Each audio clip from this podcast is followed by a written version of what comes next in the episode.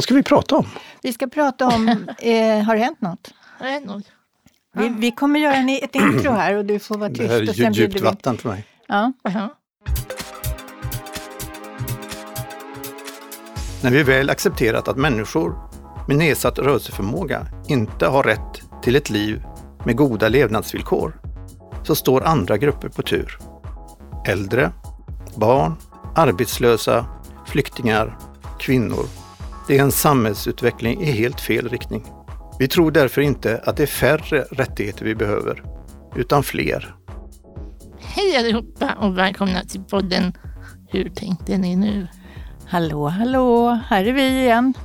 Vad ska vi prata om idag? Vi eh, har ju eh, ett tema kan man väl säga sedan två poddar tillbaka om, eh, ja både att DHR fyller 100 år men också har det hänt något? Men ska vi fira det här 100-årsjubileet? Ja, vi, vi är tvungna. Lite fullt. Vi har ju liksom bestämt det. Men eh, vad är det vi ska fira? Det är väl egentligen det. Vad är det vi firar?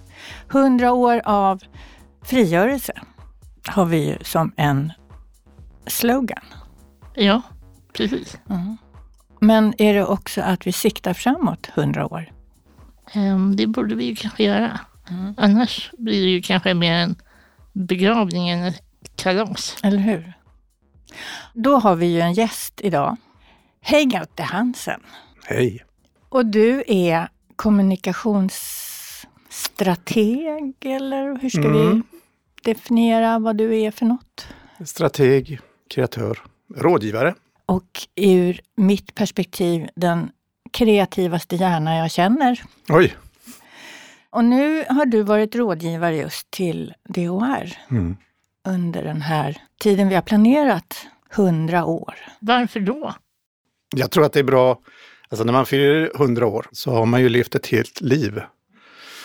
Alla organisationer, alla människor, alla, alla organismer kan inte förstå sig själv inifrån. Nej. Man måste kliva ur sig själv för att förstå sig själv. Mm. Så ska man göra en reflektion, så här, vad har vi lyckats med på 100 år? Och vad ska vi göra härnäst? Då kan det vara bra att det kommer någon utifrån och tittar. Och du har ett utifrån perspektiv som, och så ställer du rätt knepiga frågor till oss. Vilket är bra för oss allihopa. Bland annat, vad är det vi ska fira? Och det är ju en fråga som man bollar fram och tillbaka här på olika sätt. Tycker du att det är glasklart vad vi ska fira utifrån sett? Det är aldrig glasklart när någon ska fira 100 år, tycker jag, annat än att man lyckas överleva så länge. Det är väl det första, liksom, åh, klarar ända hit. Eh, men sen när man tittar lite, vilket jag gjorde också i er historia, så finns det rätt mycket som jag tycker ni ska klappa er själva på axeln, ryggen, eller var man nu klappar sig någonstans, eh, som är värt att fira. Och, och, och känna lite stolthet över. Och det är ju också saker som jag tycker man har sett att ja, det finns utmaningar i framtiden där DHR behövs. Mm. Vilket kanske inte alltid är självklart när man har hängt i i hundra år. Du är ju en väldigt engagerad person. Och det är ju det som är så tilltalande när du kommer till oss och hjälper oss och, och så. Var kommer det ifrån?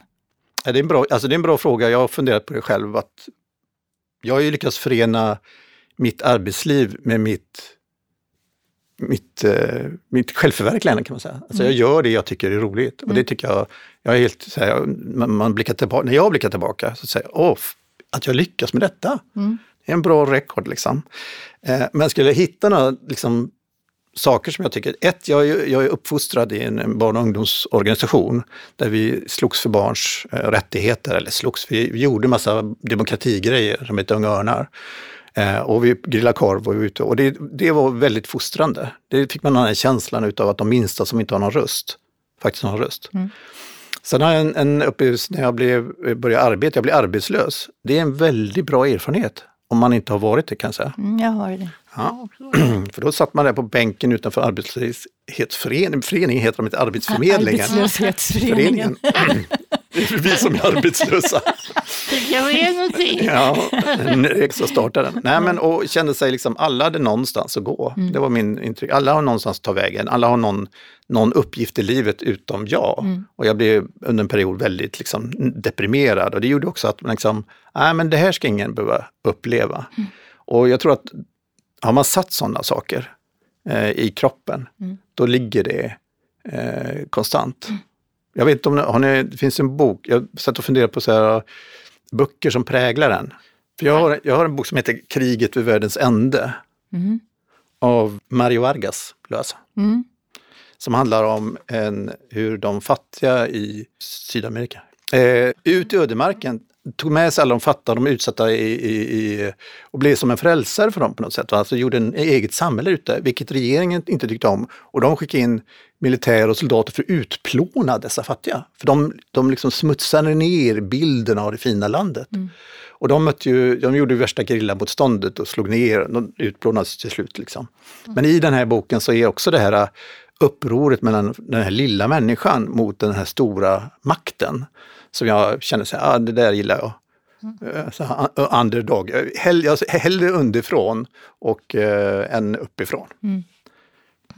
Så det är väl det som har gjort eh, mitt engagemang. Mm. Eh, en av våra utmaningar är ju faktiskt mm, vår medlemskader. Mm. Alltså tyvärr åldern på vår medlemskader. Och nu ska vi inte bli så att vi eh, ratar äldre personer, för det gör vi på inget sätt.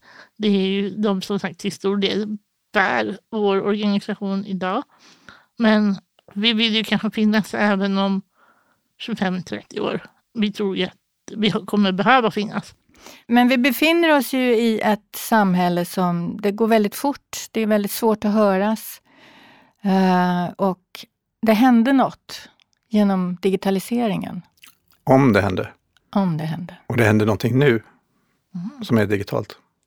Vi ska inte gå in på det, men jag måste bara nämna det. Ja.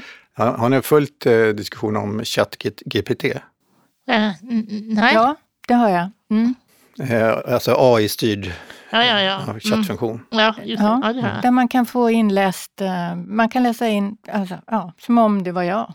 De, nu är det lite hajpat sådär, men de som säger att vi är inne i ett skifte som motsvarar när vi fick elektricitet, när vi industrialiserade världen eller när vi startade jordbruk. Det är så stort. Det är Så stort. Och då är ju digitaliseringen på 00-talet, eller 90-talet, som, som jag har påverkat eh, eh, organiseringen och engagemanget i folkrörelserna oerhört. Eh, kommer ju utsättas ännu större tryck med det här. Hur då?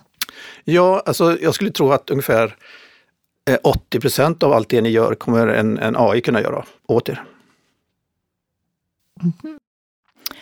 Okej. Mm. ja. Tack, då kände man sig inte ett dugg överflödig helt plötsligt. Jag har, en bror, han, han, kan säga, han, han, sa sig, han jobbar på, jobbade på Telia eh, med servrar och innovation och utveckling och sånt där. Han tyck, tänkte så här att ja, ungefär 90 procent av allt vi gör borde nog en dator kunna klara av. För det mesta i, i, sker under, liksom, har någon form av instruktion och ska följa någon form av flöde liksom, och ska vara, det är standardiserat och det liksom ska ske i, i en viss ordning. Va? Eh, och, det, och det är det mesta som vi gör, det sker ju i någon form av automatik, någon slags upprepning. Det är väldigt lite av det vi gör som är innovativt, kreativt eller helt nytänkande. Så allt det som är, är repetition kan vi automatisera. Och En AI som har tillgång till all kunskap och all information, alla forskningsresultat, alla rapporter och sånt där, kan ju alltså skapa allt det som i stort som eh, eh, ni producerar. Men en AI kan inte forska En AI kan inte forska, men han kan ta del av och forskningsresultaten. sammanställa Ja, mm. och kanske göra en analys. Men inte forska Nej, absolut inte. och kan inte vara kreativ. Och kan inte vara kreativ. Nej. Jag bara vill ändå liksom att det finns saker som är Ja, men jag, tror- på. jag tror inte man ska vara rädd för det här. Det Ska, precis, nej, man- precis tvärtom. Va? Mm, Man måste kunna ta, Vi- använda det istället. Ja, precis. Jag pratar, vi pratar om det så här att ja, titta vilken hjälp vi får att skapa templates, basinformation som vi kan utveckla så det blir unik information som blir spetsigare, vassare, effektivare än om vi hade gjort det själv. För idag lägger vi timmar på att skapa någonting eh, om du skulle göra en pressrelease till exempel, Mm. så tar det, hur lång tid behöver du för att göra den? Ja, det, alltså det beror lite på, men det kanske tar någon dag eller så. Ja, Mm. och det gör den på tre minuter. Ja, precis. Och istället för att du ska ägna en dag så, så får du, kan du säga så här, jag fick åtta timmar eller sju timmar och eh, 53 minuter över till att vara kreativ. Mm. Och vara unik och hitta en spetsigare vinkel, Mm. en vassare, liksom träffa bättre i målgrupp och så vidare. Va? Mm. Så att det går ju, det är ju det som ska frigöras. Men skulle man kunna tänka sig att folkrörelsen som den ser ut idag kan omfamna den utvecklingen? Jag hoppas det. Men, Mm. men det är, svårigheten är att vi har inte omfamnat den digitala utvecklingen. Så. Nej, det är det. Det finns Ja. ju ett problem i det. Mm. Att man känner, men att det springer fort. Det är det man, människor upplever. Att det går för fort, att man inte hinner med. Och, ehm, mm. Det jag, jag, jag har grundat ganska mycket, eftersom jag jobbar mycket med ideella organisationer, eh, så har jag grundat ganska mycket till just den här hur kommer det sig att man har så svårt att rekrytera medlemmar och, och rekrytera ledare till idrottsföreningar och liksom få ihop det där som man alltid har lyckats med tidigare. Vad beror det på? Och jag, det finns ganska många faktorer tänker jag. Eh, Så jag har ju min take på det. Jag vet inte om det är intressant att Jo, berätta. ja. Det är intressant. Eh, Men det börjar egentligen med meningen med livet. Och det är härligt. bara, bara för att lyfta ribban. Nej, men Ja. meningen med arbetslivet. för om vi, om vi backar bandet till eh, när jag föddes på 60-talet. Då var det arbetet ganska tungt för en, en stor del av, av befolkningen. Man gick till jobbet och så slet man det och så kom man hem. Och när man kom hem, då gick man ner till sin förening. Mm. Och där fick man vara sig själv. Mm. Så föreningen var ett självförverkligande när, när arbetet inte var så tråkigt. Idag är arbetet ganska kul och vi, arbete blir liksom en del av vårt självförverkligande, eller hur? Mm. Så att förflyttningen in i liksom någon slags tjänstesamhälle, informationssamhälle, har gjort att vi, den, det behovet av att förverkliga oss i föreningslivet inte är lika stort. Nej. Sen så skedde det istället då en professionalisering utav föreningslivet. Mm. Så kassörskan i, i, i, eller kassören i, i fotbollsföreningen blir ju den som kunde ekonomi. Eller hur? Mm. Från förut så var det ju någon som bara, ja men jag får väl lära mig. Vi fick lära oss administration, ekonomi, styrelseskick, allt det där som vi, vi eh, som ligger i och som gjorde oss till riktigt duktiga föreningsmänniskor. Mm. Fick vi ju träna från noll och uppåt. Va? Mm. Gick på kurser och sådär. Nej, nu är det den som kan ekonomi och har Excel och, som får göra det. där. Så det blir en professionalisering och alla andra slutar åka, gå som ledare till f- fotbollsföreningen och så vidare. Sen har du individualiseringen på 90-talet. När jaget sa- sattes före viet. Mm. Alltså tidigare så hade vi ju föreningar för det var ett vi i föreningen. Och då var föreningens vi, det kollektiva, som var det viktiga. Jaget fick stå tillbaka. Men på 90-talet klev jaget fram och nu var det jaget i viet och där har organisationer sedan dess brottats med. Hur ska vi hantera den här delen? Eh, du har digitaliseringen som kommer ovanpå det. När du plötsligt kan kanalisera engagemanget på helt andra eh, kanaler. Och där har vi inte kommit ikapp. Och så har du det minskade inflytandet. När man plötsligt bidragen sjunker och eh, myndigheterna lyssnar inte och det är svårt att komma åt dem och så vidare. Och så har du en ökad konkurrens. Mm. Det har blivit mer organisation, lättare att starta. Alla, så fort alla som har ett minsta lilla problem startar en organisation på Facebook och så försöker samla ihop eh, stöd där i. ja. Eller hur? Mm. Jag tror, statistiken säger att, det, att över 4 000 organisa- organisationer startade sedan 20, mellan 2019 och 2021. Och, sånt där. och så har du utan, för, ovanpå det så har du värderingsförskjutningar som baseras på vem vi är, i vilken tid vi har vuxit upp. Vi har ju aldrig vuxit upp med krig. Eller våra föräldrar har det. Mm. De som kommer nu kommer igen växa upp med krig. I, och det skapar helt olika mentalitet och värderingar och igen då vad vi väljer att prioritera. Och allt detta ska vi ta hänsyn till. Det, det låter jätteenkelt. Det är framåt. Ja. Det är liksom visionen. Men jag tror att grundelementen i, i det hela, det här med självförverkligande, att få känna att man har kontroll över sitt eget liv, att ha kä- känslan av att kunna vara delaktig och kunna påverka, det ligger kvar. De beståndsdelarna är fortfarande giltiga. Och sen kan ju det kännas som att om jag, om jag påverkar genom Facebook, att det, kän, det känns väl bra kanske, men när man inte ser att det blir någon verklig effekt i det så, så kommer det att vattnas ut. Mm. Eh, Men jag, så fort du märker att jag gjorde faktiskt skillnad, och det, eh, så kommer du att nappa på det. Och jag tror mycket av det här hantverksarbetet som har blivit populärt, att man, man krattar i trädgården eller man odlar tomater, knypplar, stickning, årets julklapp. Eh, den här typen, det är ett sätt att känna att man gör någonting, att man har kontroll. Så jag tror grundelementet, tillbaks till meningen med arbetslivet, självförverkligande, det finns kvar. Men jag tänker, för att någonting som vi har pratat om handlar ju också om att kunna visa på det vi gör. Eh, för vi, vi gör ju ändå. Um, och det tycker jag är en utmaning. Att, eh, det händer ganska mycket och så finns det en uh, idé om att mm, men ni gör ju inte det här och ni gör ju inte det här och inte det här heller. Och vi säger jo, jo, det gör vi visst. Men det är inte kul att hålla upp ett pappersdokument och titta så här.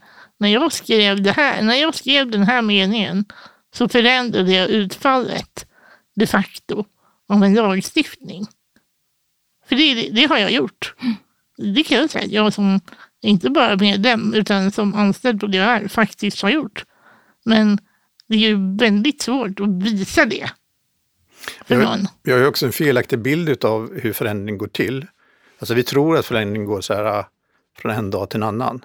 Genom en grej så har det, eh, förändringen skett. Och det är fåtal saker. Men går du till historiet och tittar, du kan titta på eh, Saltsjöbadsavtalen och vad som, hur den kom till och hur lång tid det tog innan man skruvade till det där. Eller du kan titta på i, krigshistorien, och heter han Peter Englund är det väl som är så här. Han beskriver ju att inte en, inte en revolution har skett av att det är någon ledare som säger nu ska vi göra revolution och så börjar springa. Utan revolutionen har bubblat upp underifrån och sen har det kommit in en ledare och lätt visat vägen. Så att all förändring går ju med små, små steg och det är ju jättesvårt att kommunicera. Den meningen som du skrev bäddas ju in i en lång kedja utav händelser, eller hur? Ja. Och hur ska du kunna berätta det från början till slut så att det blir vettigt? Det kan man göra om kanske tio år.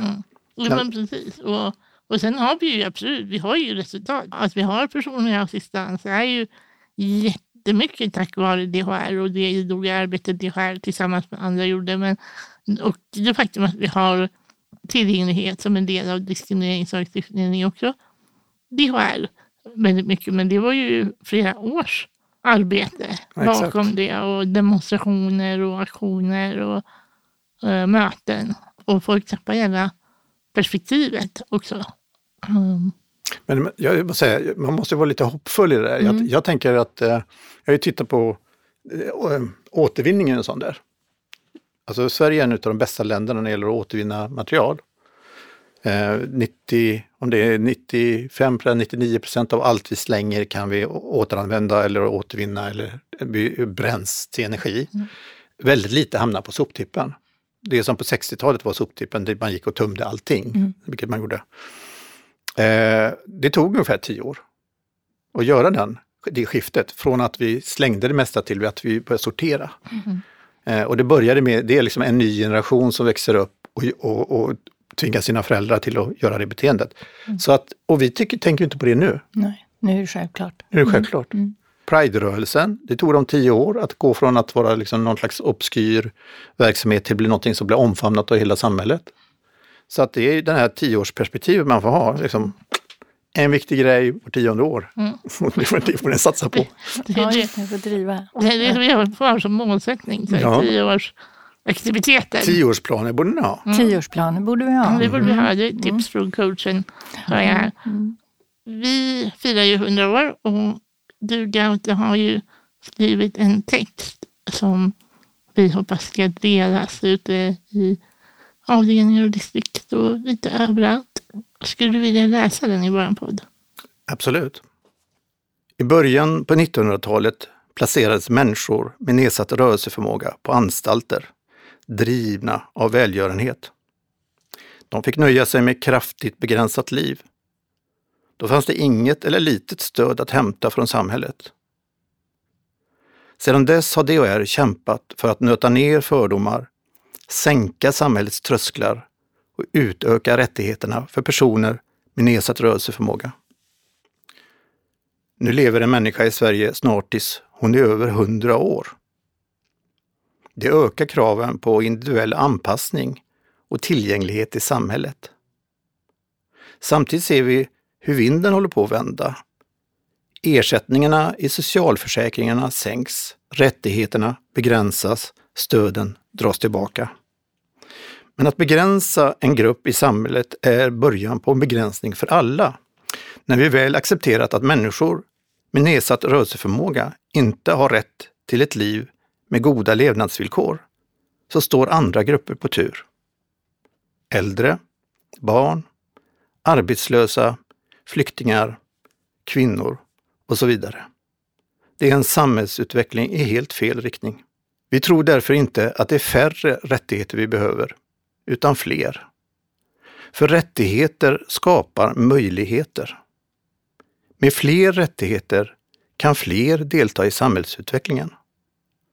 Med fler rättigheter kan fler bli självförsörjande. Med fler rättigheter är det samhället som får rätta sig efter människan istället för tvärtom. Nu firar DHR 100 år och när vi tittar tillbaka har vi lyckats åstadkomma mycket. Men blickar vi framåt finns det mycket mer att göra. Så stärkta av vår historia tar vi nu oss an utmaningar för att öka delaktigheten, stärka handlingskraften och rörelsefriheten för personer med nedsatt rörelseförmåga. Det var en jättefin text och vi hoppas att många kommer tycka om den, eller hur? Ja, det är ju lite av plattformen för vad vi vill ha sagt under det här året. Vi har gjort mycket, men det finns utmaningar kvar. Mm. Vi fyller 100 år och det ska vi ju göra ordentligt. Mm. Jag, jag är en sån här som tror stenhårt på att fylla år. Uh, jag fyller gärna år i två veckor när jag fyller år själv. Uh, så jag tänker att vi ska fylla år hela året ordentligt och det ska du hjälpa oss med, Gaute. Vet du någonting om vad vi ska hålla på med? Eh, Jag vet det något, men långt ifrån allt. Liksom. Det, är ju, det är ju mycket, jag hoppas jag kommer att bestämmas lokalt vad man ska göra för någonting. Men eh, centralt vet jag lite vad ni kommer att göra. Mm. För det är ju faktiskt viktigt att vi gör det i hela organisationen. Att eh, medlemmar och lokalavdelningar känner eh, att de vill fira. Och det är många lokalföreningar som har hört av sig och vill vara med. Och vill till exempel att Jesper kommer och gör sin show hos dem. Och, så att det finns ju, och många har hört av sig och sagt att mm, hur ska vi göra, vad kan vi göra? Och vill ha de, de, jubileumsmärket och, och liksom vill använda det som vi har tagit fram på olika sätt. Så att eh, ja, jag tror att det kommer bli ett firande. Vi kommer ju ha födelsedagsfest den 17 juni. Precis. Det är självaste födelsedagsfesten. Men Mm. sen blir det lite, det kommer puttra på under året. Precis. Det blir väl jättekul. Ja. Jag tror att det blir kul. Jag tror att det blir eh, lysande, men jag jag koppla in en grej när vi var inne på det här med att ni har en, eh, medlemmarna är är oftast erfarna äldre personer. Eh, och det är så himla lätt att man liksom negligerar erfarna äldre människor. Men sen, ni har ju gjort det, ni tillhör ju 1900-tal, 18, liksom, den är innan digitaliseringen. Nu är det en ny tid. Men det, jag tänker precis tvärtom. Att det här är människor som besitter så mycket berättelser, så mycket erfarenhet, som har sett förändring på riktigt. Och så kan eh, beskriva och berätta, så som du gjorde nu med hur de var med eh, och upplevde eller skapade en skillnad i sin, hos sig själv eller sin omgivning. Och det är värt att berätta, det är värt att lyssna på. Och det tänker jag att liksom också värt att fira för att ta med som, ett, som en, eh, vad heter det, ett arv in i, i nästa... In i framtiden. Ja. Mm, det är det.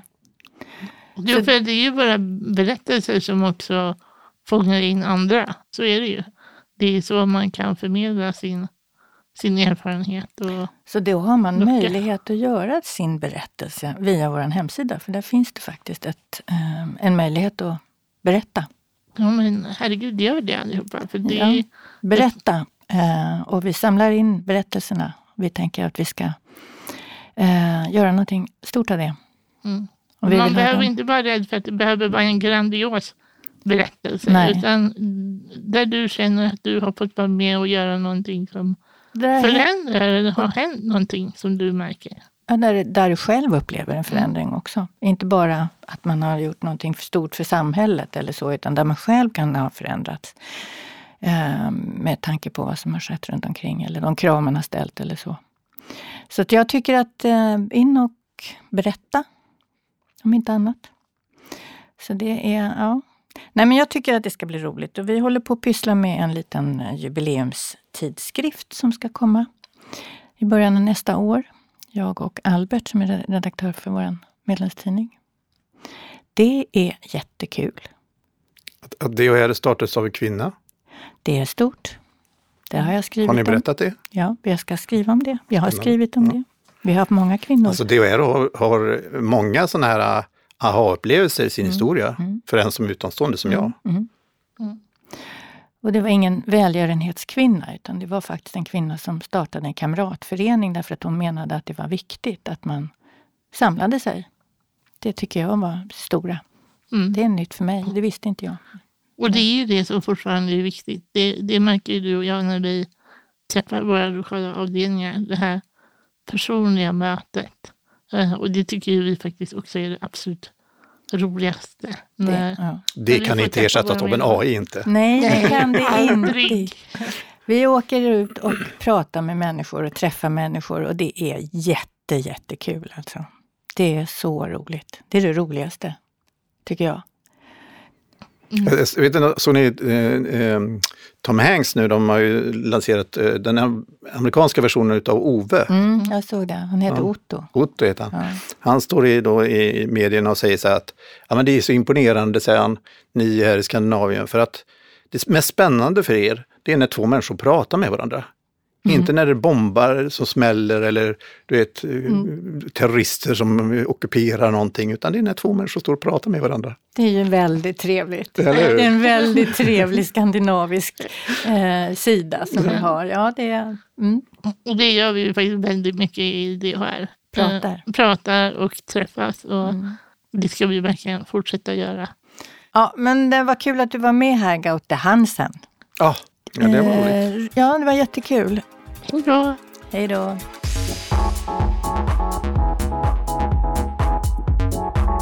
Hur tänkte ni nu? är en podd från DHR. Ansvarig utgivare, Janna Olsson. Hur tänkte ni nu produceras av Filt Hinterland för DHR.